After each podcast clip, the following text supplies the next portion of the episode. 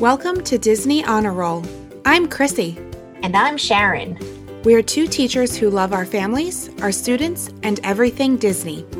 When we're not at school or taking care of our own children, we are dreaming of our next Disney vacation. What aspects of Disney will make our honor roll and which won't make the grade? You'll have to listen to find out.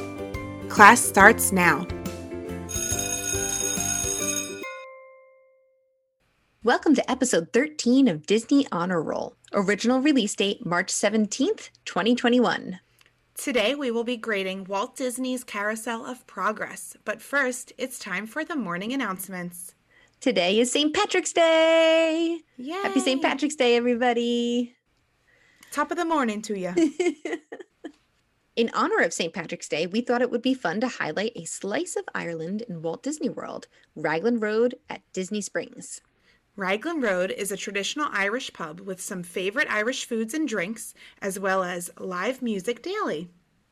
It's actually one of the few places on property that continues to have live performances throughout this period of COVID restrictions. It's so nice that they do that. Ah, it sure is. So, if you're looking for a good time and a relaxing environment for lunch or dinner, we highly recommend that you give Raglan Road a shot. Or have a shot at Raglan Road. Yeah. or some Guinness. True Irish spirit. In other news, Magic Mobile is coming to Walt Disney World soon. Woohoo! We know that Magic Bands are no longer being offered for free to resort guests, and now Disney has announced a new technology that will allow guests to use their smartphones to scan into the parks instead of using a Key to the World card or a Magic Band. The rollout of this will begin later this year with Apple products, including the Apple Watch. Yes, I am so excited about being able to use the Apple Watch. I have an Apple Watch and I bought a puck holder. So I would take the puck out of my magic band and put that in a little puck holder and attach it to my watch band. So I wouldn't have to wear both because that's really cumbersome. That's really smart. I know my mom bought the puck holder that's a keychain. Yeah, those are so She cute. can just attach it to her purse. Yep, but now I won't have to use that because I can just scan my Apple Watch instead. So that'll be nice. That's really convenient. It is. But for those of us without an Apple Watch, we'll just have to activate our old magic bands. Yep. And they still sell magic bands and they are cuter than ever. they sure are. You just got to buy them. Well, let's talk about some progress reports here. Remy's Ratatouille Adventure in the France Pavilion at Epcot will be opening on October 1st of this year to help kick off the world's most magical celebration. Finally. Yes! Oh my goodness. It's a shame they're waiting this long to open the ride since it's been so close to being finished. It was supposed to be finished shortly after when the parks shut down last March. So it's been a Mhm. long time. I'm thinking that when it opens in October, there won't be any plexiglass partitions on the ride vehicles. I'm hoping so, at least. Hopefully, things will be a little bit more normal in the world. Yeah, I definitely agree. I think when the ride opens, it should be as the Imagineers truly pictured that it would be, and they don't want anything getting in the way of their vision. That could be one of the reasons that they are delaying the opening. I think definitely because they've had to change all of the rides that are already opened to the plexiglass, like Rise of the Resistance and Mickey and Minnie's Runaway Railway. So Mhm. they don't want to start the ride with those partitions. I also think that they're opening this ride on October 1st to alleviate the crowds at Magic Kingdom on that day because that is the 50th anniversary on October 1st itself. I know that the celebrations will be going on for a year and a half, but that is the day. So, whatever capacity will be at that point, this will definitely help draw some crowds to Epcot and away from the Magic Kingdom. I totally agree with that. And it'll be interesting to see what park hopping will be like that day too, because people might start at Epcot and try to get their Remy Ratatouille. I'm assuming they're going to do a virtual queue like they do for Rise of the Resistance, but it'll be interesting to see if people will be able to park hop from Epcot to Magic Kingdom on that day. I wonder if they'll do the virtual queue in the same way, like where you have to do it at 7 a.m. and then once again in the afternoon, or if you can just join throughout the day. Yeah, we'll see what happens on October 1st. see. Also opening on October 1st is La Crêperie de Paris, a new table service and quick service restaurant that's also in the France Pavilion at Epcot. So smart of them to open that on the same day because those that can't get onto Remy will still want to hang out in France there. Absolutely. The menu here will feature sweet crepes, savory buckwheat galettes, which are naturally gluten friendly, and authentic French hard cider. Mm. I am so excited for this place. I love crepes so much. I fell in love with crepes when I was in Europe, and obviously we don't have them here in the United States like they do there. So the next time I was in Epcot after that, I just wanted all the crepes I could get. yes, I have a nice memory sitting with my mom eating crepes in France. So I cannot wait to recreate that in France and Epcot. Oh, that's wonderful. One last kind of related progress report for everybody is that on Friday night, we had a Zoom trivia night in honor of Chrissy's birthday during our birthday week celebration. and uh, it was a trivia night, and we were playing for pride, not prize, but I threw in the bonus prize of a shout out on our podcast to the winning team, which sadly was not our schooling the competition team. It was the assistants to the regional manager. Woohoo! So go team go. Good job, guys. Congratulations, guys. Had to put that in there. All right, let's move on to our report card for the week. Last week, we asked for your feedback and asked for your opinions on what we should grade. And we got a lot of great feedback from emails and texts. And we are going to be grading, like we said, Walt Disney's Carousel of Progress. Yay! I love this. A true, true classic. It truly is. The Carousel of Progress first opened at the New York World Fair on April 22nd, 1964, and it was called Progress Land.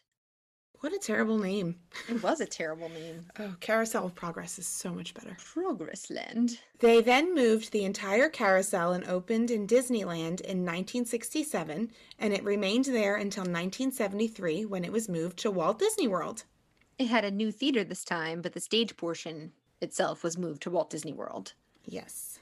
It opened there on January 15th, 1975, right in Tomorrowland. Now, the most iconic part of the Carousel of Progress is the theme song. There's a great, big, beautiful tomorrow. Shining at the end of every day. Oh, love that song. Yes. It was written by the Sherman brothers, Richard and Robert, who are famous for composing the music for classics like Mary Poppins, Chitty Chitty Bang Bang, Chitty Chitty Bang, and The Jungle Book. Yes, but they actually did not write the bare necessities. They wrote all the others, but not bare necessities, which is Very interesting. interesting. Yep. Very interesting. I did not know that. So when the show moved to Walt Disney World, General Electric became the sponsor for the show. And this is a fun little trivia tidbit here. Or what does your mom call it? Um, Disney fun fact. Disney fun fact, a DFF. Yes. General Electric wanted to have a new theme song because they did not want their customers to wait for a great big beautiful tomorrow. They wanted people to buy their appliances today. so a new song was written entitled The Best Time of Your Life. Went something like Now is the time, now is the best time. I I don't remember that song personally, even though it was part of the ride when I was little, but I've heard my parents sing it a lot over the years. so in 1985, General Electric's contract expired and the show closed shortly for the GE references to be removed. There are still a few GE appliances in the scenes, but you can't really notice them unless you look for them. But actually, the song stayed in for another eight years after that.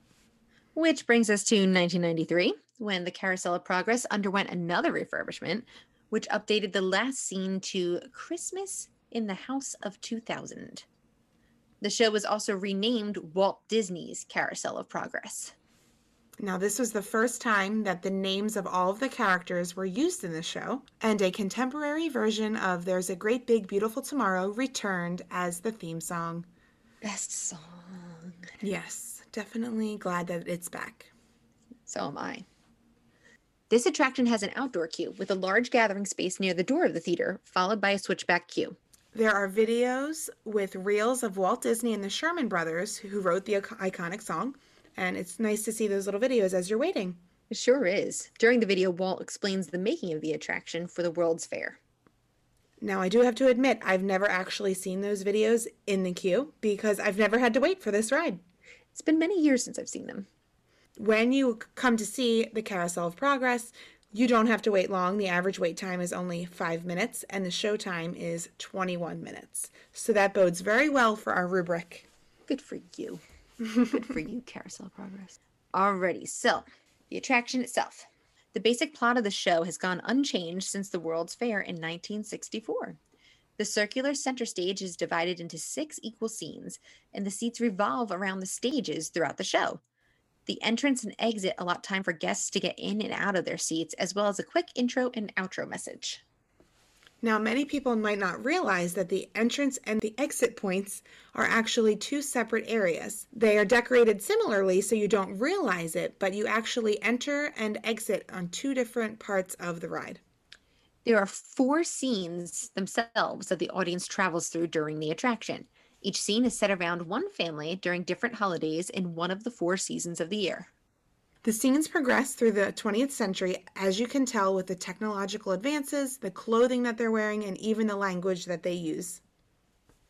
Not only does the audience revolve around the center stage, but within the stage in each scene, there are two turntables with different mini scenes on them. I always thought that was so cool. Yeah, they're so fun. Now, the main character, John, he's the narrator, and he talks to the audience about all the technological advances his family has benefited from.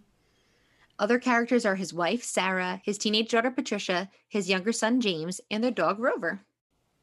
Other characters that make an appearance are Uncle Orville and grandmother and grandfather. The first act takes place during Valentine's Day at the beginning of the 20th century, and you can see the family using gas lamps, a kitchen pump for water, a telephone, a coal stove, and other old fashioned devices.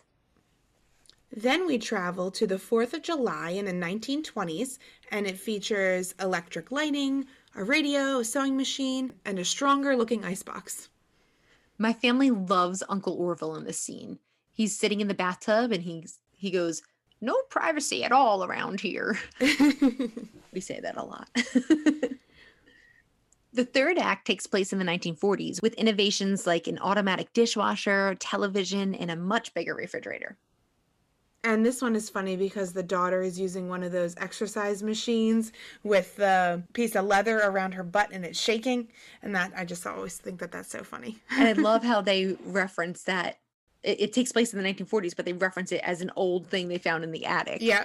so it's just, it's so cool. And she's talking on the phone to her friend. That's a fun one. The final scene is set around Christmas, and this is right around 2000.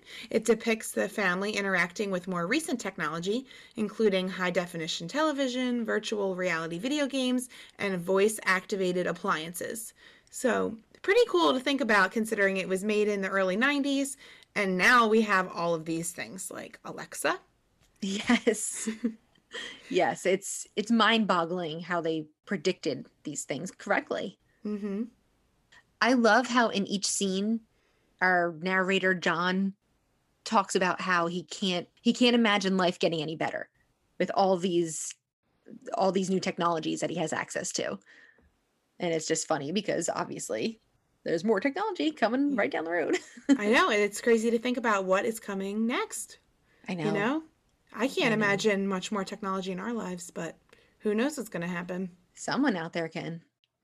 When we listen back on these podcasts in 50 years, we're going to be like, oh my gosh. Can you believe what we used to use to record this? what is a podcast? no, we will always have Disney Honor Roll. Just saying. All right, so let's talk about what we would change in the Carousel of Progress. So I feel like there is always an ongoing debate about should we update the final scene? Should they keep the final scene the way it is?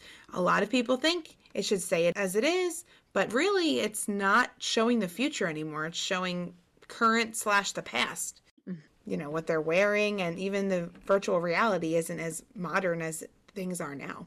Right. I would leave the first three scenes as they are.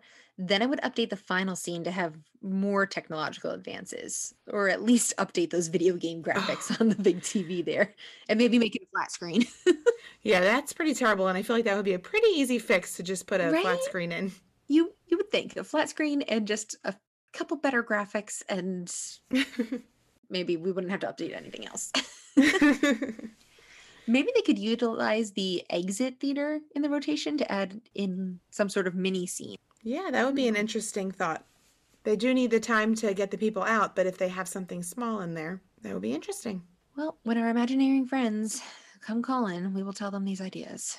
Oh, yes. All right, so let's talk about nostalgia. This ride oozes nostalgia because that's what it's based on. All of these things that have happened in the past. It's so great to ride and just appreciate Walt's vision for this ride and just see how much technology has progressed. I wholeheartedly agree. It's a must do for me every time that I'm there. So let's talk about our rubric here and how we graded this. Because there's the debate is the Carousel of Progress a show or is it a ride? It's a tough call. It is indeed. It is.